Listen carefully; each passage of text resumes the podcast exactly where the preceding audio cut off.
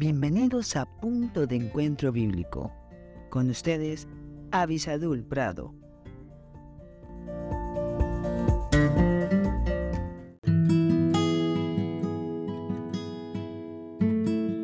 Hola, hola. Damos gracias a Dios por esta oportunidad que nos da de estar aquí buscando la luz que sale de su palabra. Y en el tema de la mansedumbre es tan importante que podamos tomar los conceptos de Dios. Y saben, la mansedumbre tiene que ser una forma de vida que identifique que nosotros estamos buscando el consejo de Dios, no que hacemos evidente nuestra propia fuerza o nuestra propia justicia. Y si para poder entenderlo mejor necesitamos preguntarle al apóstol Pablo, vean lo que dijo él en la carta a los Corintios, primera de Corintios, el capítulo 4, el versículo 21. Está Pablo tratando de solucionar un problema y les está diciendo a ellos cómo pueden solucionarlo y les da a escoger. Escuche lo que dice. ¿Qué queréis? ¿Iré a vosotros con vara o con amor y espíritu de mansedumbre? El problema se tiene que corregir pero se puede corregir con dos formas, decía él. Quiere que vaya con vara, lo cual es sinónimo de aplico directamente la justicia sin ningún tipo de contemplación. Y es que muchas veces nosotros estamos ante personas que claman con sus hechos a que caigamos con todo el peso, con todo el rigor de la ley.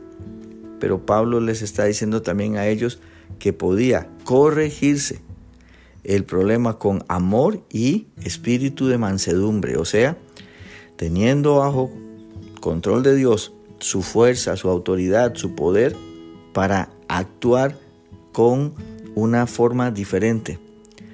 En el mundo vamos a pensar o vamos a entender, sobreentender, de que la mansedumbre sería aguantarse lo malo que los demás habían hecho, permitir que se cometan los errores sin ninguna corrección y no eso, e, eso no es así.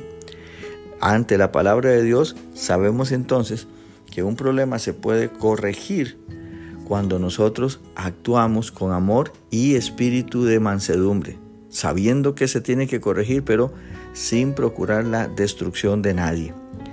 ¿Lo ven? ¿Ven qué importante es que nosotros podamos tomar los conceptos bíblicos? Habría incluso menos asesinatos en carreteras si nosotros, ante los errores de los demás, actuáramos con espíritu de mansedumbre. Se corrige el problema, pero con otra actitud, una actitud que proviene de Dios. No en vano Jesús nos invita a aprender de Él que es manso y humilde de corazón. Que Dios le bendiga muy ricamente.